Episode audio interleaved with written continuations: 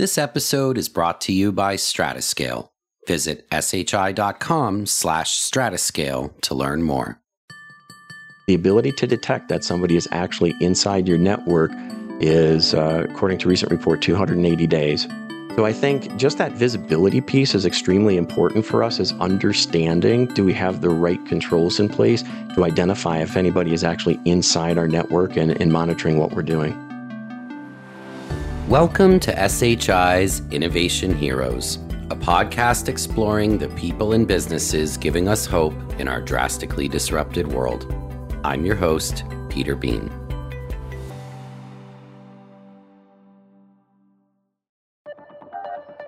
Our cybersecurity frontline defense systems have seen an unprecedented barrage in the last year.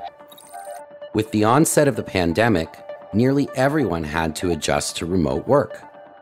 While most companies have been able to carry out this change successfully, there's one segment of the population who's been evolving just as quickly hackers. As it turns out, sending everyone home to work has vastly increased the number of vulnerable spots in our cybersecurity safeguards. In the first three months of the pandemic alone, the FBI reported attacks had quadrupled. In six months, one survey found that one out of five companies had suffered a security breach caused by a remote worker. By April of last year, more than a half a million Zoom accounts were sold on the dark web, often for less than a single cent. Malware attacks skyrocketed and kept pace with the rate of COVID diagnosis. Even when companies take measures to combat the rising tide of security threats, Things like phishing tests are less than ideal. Even with training, employees can only tell they're being phished just over half the time. Michael Wilcox knows firsthand that keeping your data safe is more challenging than ever. He's the Chief Information Security Officer at Stratascale, an SHI subsidiary. But today, He's going to be our cybersecurity hygienist. A lot of you are probably late for your annual checkup, but not to worry, he's here to get you up to snuff. Michael has some great advice to offer when it comes to taking the burden of remembering a million passwords off of end users and finding some really practical solutions. Michael, welcome to the show. Hey, Peter, thank you for having me. So, before we get started, could you tell our audience a little bit about yourself and your previous experience? I was kind of hardwired when I was a kid to love all things technology and security related. I loved hacking things to understand how they worked, uh, to see if I could break them and put them back together again. And I actually started out with an ancient computer called the Commodore VIC 20.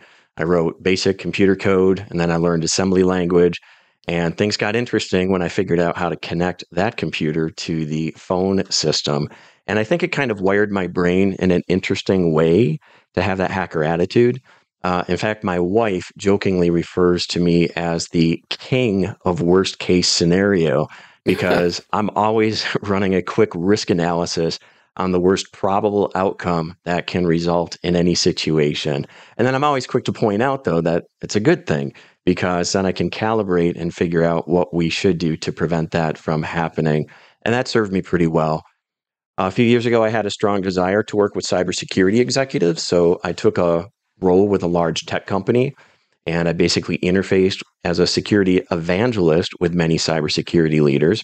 But life has a funny way of mixing things up.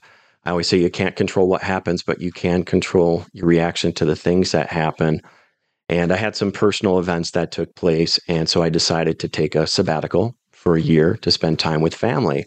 And about seven months into that, I saw a job posting on LinkedIn for a VP Chief Security Executive leadership position at the largest nonprofit cancer research organization in the US. I felt like it was a calling and I took the role, arguably at the perfect time because I was able to be part of an amazing team that transitioned the company to a remote workforce during the global pandemic, and along the way also moved the data center to the cloud. And then I had the opportunity to chat with somebody about this amazing company, Stratascale, that was being formed. And now I find myself into this role. I've been here for about three and a half months. So, your job at Stratascale is to talk to CISOs and figure out how to fix the problems that are keeping them up at night. I'm really curious what are they most worried about right now? And what are the blind spots that they're not thinking about but really should be? People are worried about the effect that the global pandemic has had on their businesses and what they have had to do or need to do right now to pivot and support their businesses to enable their remote workers. So, what keeps us up at night, hopefully, are the same things that keep our executive leaders up at night. And some of those things are what they don't know, uh, not having the sufficient resources, worrying that the teams maybe don't have the appropriate skill sets. But a lot of this is the speed at which things are happening and ensuring that you are, in fact, aligned with the right members of IT and the business. And if you look at the media and headlines right now, supply chain attacks have really taken a limelight because we're seeing how attackers have the ability to embed themselves in what is perceived as trusted code being provided to them in a very stealthy way and gain access to a large number of organizations. So I'd say, you know, right now it's about remote workforce, data center migration, supply chain attacks. And then I, always advocate too, and I, I hear this from a lot of people, is dwell time. It's a very mm-hmm. interesting metric, which essentially says this is the amount of time that it takes before you realize that somebody has been in your network. And a report from IBM recently said that that time frame is 280 days. And I always say that's like having somebody break into your house when you're taking a vacation. They've been living in your basement and you don't have a clue. And that's something that people are worried about as well. A couple years ago, that metric was a little bit lower, um, but it seems, you know, it doesn't make sense. It's a little ironic that that number actually seems to be growing a little bit. So the ability to detect that somebody is actually inside your network is, uh, according to recent report, 280 days. And like wow. a year uh, or two ago, I remember talking and saying it was more around, you know, 100 days or so. So I think just that visibility piece is extremely important for us as understanding do we have the right controls in place to identify if, if anybody is actually inside our network and, and monitoring what we're doing. Wow, that is scary. So I want to talk about the weakest link in terms of cybersecurity, right? And what companies can can help do to tackle it. In your opinion, what is the weakest link in a cybersecurity strategy? If we try to break this down, you know, I think really in terms of the weakest things, think of three things maybe. Maybe I'll throw a bonus one in at the end here. The first thing I think of is people. I think people are the most important element. If the business and its people don't exist, there would be less risk, but then you wouldn't have a business. And so we're always doing things like phishing training to make sure our employees know not to click on bad links. We need to educate our employees and we need to make our systems very usable so that they can efficiently access those systems in a secure way to do their jobs. Another thing that we struggle with, we've been struggling with this forever, is patch management. When you hear about vulnerabilities that are exploited, in many cases, you can solve for that. There was a solution in place, but an organization quite simply didn't get around to doing the patching in a timely manner. So we need to be better with what I call security 101 and make sure that our systems are patched. Another one, which I can't ignore, uh, back to our earlier conversation there, Peter, is around third party supply management. We not only need to be concerned about our company's hygiene and security, but we need to think about who is connecting to us and we need to think about third party security hygiene as well. And this should involve departments like our sourcing departments, procurement, making sure that we are collecting evidence and attestations that those companies are secure, but then also monitoring to see what they're doing to some extent when they access our network and restricting access to resources that they don't need to be touching. And then the last one is passwords. I personally you know, I get frustrated with passwords, even as, you know, because I also have to work from home. And if my computer locks and then I need to type in my password, and if my VPN connection has idled out because my computer locked, then I need to re authenticate in. And we do have the technology now to abandon this outdated concept of passwords. We can use biometrics, we can use some of the technologies available to us and reduce operational costs by going to passwordless environments as well. But if you think about companies that have been hacked, and a very large percentage of companies have been breached due to um, passwords being compromised. I read a blog on our Stratascale website that you wrote recently where you referenced how your wife is actually savvier than you are, the security pro. Can you tell our audience about that? Because I thought that was a, just a great story. Yes. So, my wife is a political science major, and I have been focused on cybersecurity my whole life. So, many years ago, we didn't have a lot to talk about but it seems like over the past few years, everything is converged. And so we talk a lot about what's happening uh, globally, and then we talk about cybersecurity. So my son was going off to school, and I wanted to get him set up with a bank account, like a credit card, bank account, just so he could pay expenses and stuff like that. I was traveling a lot at the time. And I was between meetings and I figured I've got a few minutes. I can just go out online and I can fill out the form and just get that ball rolling. So I went online, started to fill out the form. Everything was going really well until I hit that box that asked for our bank information and routing number. And my wife is uber organized. So I texted her and I said, Hey, honey, when you get a chance, could you please send me our bank routing information? And I wasn't thinking anything about it. I just needed the information. I thought she could help. So immediately she replies back, dot, dot, dot. So I knew she had received my message and she was replying back. But what popped up on my screen kind of surprised me. It was all caps, which she never uses. And it was three words please authenticate yourself. And so I laughed. I thought that was kind of cute. And so I replied back with a little LOL emoji. And I said, you know, I no seriously, I, I do need the information if you could send it. And she replied back, no, seriously, if it's you, call me right now. And so I thought, well, that's kind of odd. And so I went to call her. And as soon as I went to dial the number, I realized that all of these years of talking about how people could be victims of identity theft and how you can be phished all of the time, is that she was actually challenging me in a very respectful way because she didn't know if maybe because I was traveling, my phone had fallen out of my pocket or somebody had swiped it off of a restaurant table. And if it was unlocked, I mean, they would have the ability to instantly look for a VIP contact in case of emergency contact and get bank routing information right off the bat. So I was so proud of her. I called her up and I said, Good job. You challenged me. And I think more employees in the workplace need to do the same thing. So she's very cybersecurity savvy. And in fact, that day she was even savvier than I. I just love the story. Thank you for sharing it. It made me laugh again when you told it. It's fantastic. Big problems need big innovations. And innovation means thinking ahead and asking the right questions. It means putting your business before technology.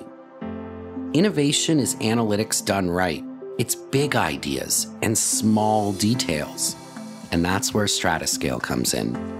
Part of the SHI family, one of the world's most successful providers of technology solutions, Stratascale brings a consultancy first approach to helping organizations rapidly adapt in response to business changes and challenges through technology innovation. This is called digital agility. As a wholly owned subsidiary of SHI, Stratascale's researchers, technical advisors, consultants, and field services professionals are fully and seamlessly integrated with SHI's world class procurement implementation, and managed services capabilities. Customers have access to a truly integrated end to end partner for enabling their business to technology transformative journey. With groundbreaking guidance and research services like their Customer Innovation Center and Innovations Lab, Stratascale looks to the cutting edge to find the next big disruptors their consultants and advisors are ready to help you discover more than what you dreamed possible. But not only that, they help you do it too. From strategy validation to solution deployment, execution to ongoing optimization, Stratascale's innovators, technologists, and practitioners will deliver your vision and drive the change you need. Stratascale makes achieving digital agility easy. Visit shi.com slash stratascale to get started.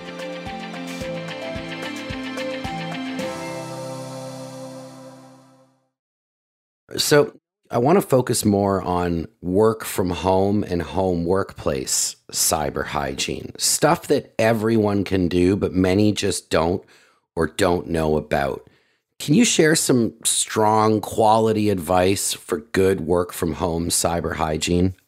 Yeah, that's that's a lot to unpack there, you know, because there is that relationship between what the company provides in terms of security controls and then what that person has available on their home network. If they're living in an apartment, living in a house, it's really hard for CISO to know all of those different types of environments. So there are some best practices, obviously, that people should follow. Number one is to connect via the VPN. Make sure you're using multi-factor authentication. But you know, if I could tie it back just in terms of a person sitting at home and maybe not even think about the work computer, think about their own personal devices as well. One thing that I always champion because I've seen too many people affected by this negatively is have a good backup of your most important stuff, right? And what's precious to a lot of people is things like family photos, their budget information, documents that would take a long time to create. And so having a good backup is important because, you know, unfortunately, I had a, a friend whose house burned down. He literally lost everything. And if he had had a backup of some of his important documents or photos digitally, he would have been able to salvage that.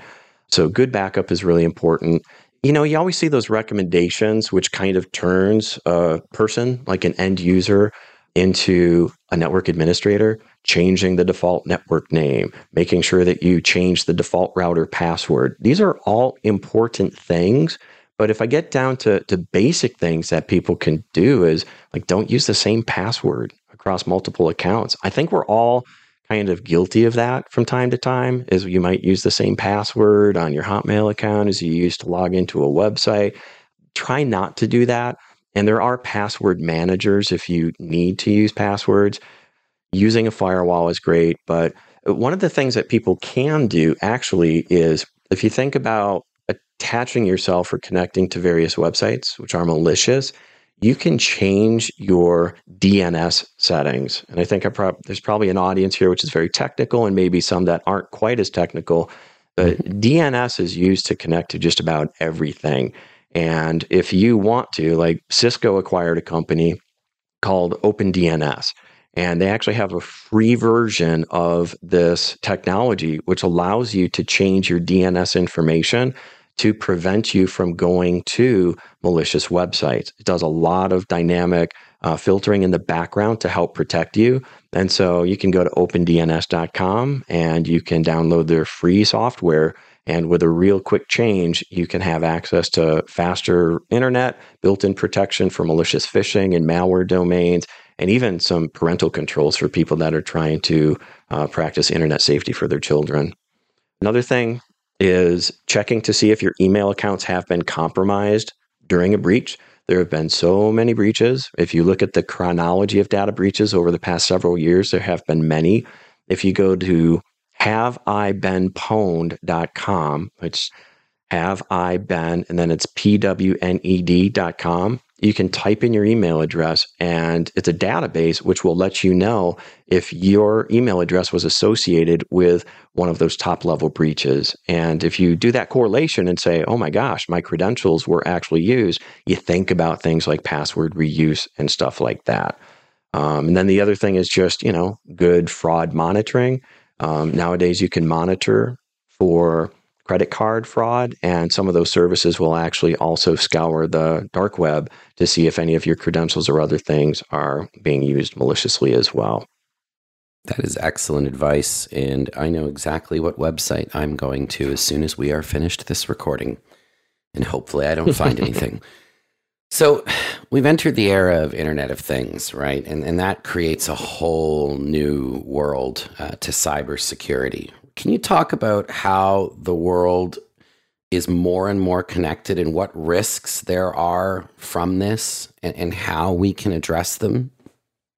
I actually, Peter, you know, before I dialed in here for this podcast, I literally walked around my house and pressed mute so Alexa wouldn't wake up if I said her name. And my devices didn't wake up right now. So that's good. I successfully put Alexa on mute. The key point here is that many of us have kind of embraced technology. I have the ability to control my temperature. I can change the lighting. I can have music played just by calling out with my voice and connecting through the cloud to these incredible services. And this has really blossomed over the past couple of years. But I think along with this, we need to think about how devices are interconnecting and then we also need to obviously address privacy. That's a whole other ball of wax, and we could spend hours just talking about privacy. But I just kind of wanted to point out one key thing here. And this is for people who work in cybersecurity, probably very well aware of this, but there is a challenge in terms of visibility with what we've typically had has been called an IT environment. You picture your standard administrative office workers, whether they're working from home or sitting in an office, gaining access to company resources to do their job, interacting with customer service systems, financial spreadsheets, and the like. But there's also been this whole other domain of operational technology. And if you think about manufacturing plants, you think about sensors that are trying to monitor and detect different types of events. This OT environment has been kind of a blind spot for a while and we're starting to see some interesting headlines. In fact, there was a story that was published about a casino that was attacked. And I always picture, like in the movies, some high tech equipment and people trying to infiltrate into a company using all the sophisticated stuff, you know, getting past the lasers and everything. In this case, it was basically a fish tank, it was an aquarium, and the thermostat and attackers were able to get in through the thermostat, move laterally through the network to gain access to high roller information. And you smack yourself on the forehead, you go, oh my gosh, you talk about a blind spot. Like, who's thinking about their temperature control systems within uh, an aquarium? But this really points out the fact that because we have so many devices that are trying to communicate and they're sharing the same networks, they're sharing the same protocols, we need to think about things like segmentation. And I've been joking recently with a lot of security friends that what's old is new again. For the past decade or so, there's been this concept of something called a zero trust network. And what it does is it essentially flips the idea of a perimeter based security model where you've got all these controls and firewalls around a data center. And instead, what you do is you look to the devices themselves, you look to the users themselves, and you look at the security around those things, and you exercise what we've been talking about for a very long time is the concept of least privilege where a user or a device has the ability to gain access to only those systems required to do their job. And if we can take that idea of IT and OT and build in a trust model, and, and you have to follow a crawl, walk, run approach, you know, where you, you implement this over time and you try to design really good security models, then you're going to be able to connect to disparate resources, whether they're on your laptop, at your data center, out in the cloud. It doesn't really matter because you're always looking at the person or the device and what they're trying to gain access to and making sure that you have the appropriate permissions and segmentation around those things. So there's been a lot of buzz recently around zero trust. I personally am a huge champion for it. And I think it's a really interesting thought conversation to have about how do you achieve or can you even achieve that model to say, I'm not going to trust anybody. I'm going to challenge them and make sure I have the right controls in place at the offset before I even let them onto my network. So, look, I wanted to ask you before we wrap up. You know, I'm not a security expert, and I want to make sure we don't miss any really key topics that you think are highly relevant to our audience. Is there anything specific that I probably should have asked you about today, Michael, that I didn't, that, that you think our audience needs to know in, in the landscape of cybersecurity today? I think the main thing is, and I, I've used this mantra quite a bit, that because most of the people that I meet in the IT space, the security space, are really smart. I always say, you know, we're smart, but none of us is as smart as all of us. And a lot of the things that we're trying yeah. to solve here, we need to be bouncing ideas off of each other. We need to be talking about our pain points, and we need to have a vision for how we're going to achieve that success, whatever that success looks like. So, you know, companies that are focused on reducing organizational risk and using things like available frameworks to demonstrate measured progress over time are usually the most successful ones. And then if you can kind of pepper in some additional things like there's something called the MITRE ATT&CK framework, which allows you to understand the efficacy of your controls. Then you're making sure that you're not trying to boil the ocean, that you're actually focused on protecting the right things. So basically, what I'm saying is let's talk about security. Let's come up with a vision and a plan for it. And that's where I think Stratascale is well positioned. You know, I have one of the coolest jobs, I think, in the world is being able to talk to customers and to have this great team of super smart people behind me. And we've got so many SHI customers that have been around since, you know, 89 is when Thai Lee created SHI. And now we've got Stratascale to kind of elevate that conversation. So that's what we're here for. And if anybody wants to have a conversation, we've got a lot of great resources uh, really smart research teams and otherwise. And anybody that wants to chat about any of these things or anything cybersecurity related, they can go to stratascale.com, S T R A T A S C A L E, stratascale.com. And then also, like if they wanted to connect with me, I'm, I'm, not great at social media, but I'm fairly active on LinkedIn. So LinkedIn is a great way to connect with me and then also to monitor for activity related to Stratascale as well. We've got a very active group of folks um, who are out there publishing thought leadership articles and the like. So look for and follow uh, Stratascale on LinkedIn. Awesome. Thank you so much for being here today, Michael. I appreciate your time and your efforts in keeping all of us at SHI and Stratascale safe, as well as our customers. Thank you, Peter.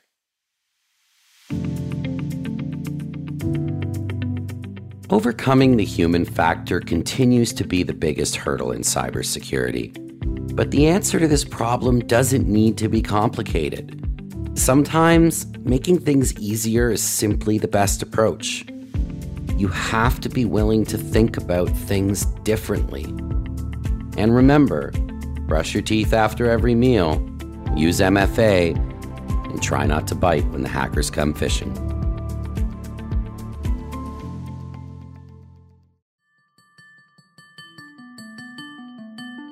Innovation Heroes is an SHI podcast with new episodes streaming every second Thursday on Apple, Spotify, Google, and everywhere else.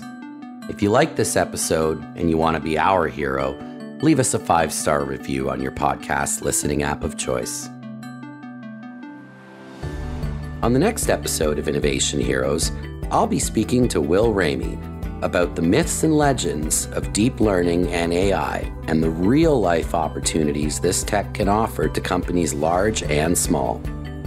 You won't want to miss it. So listen and subscribe to Innovation Heroes now, wherever you get your podcasts.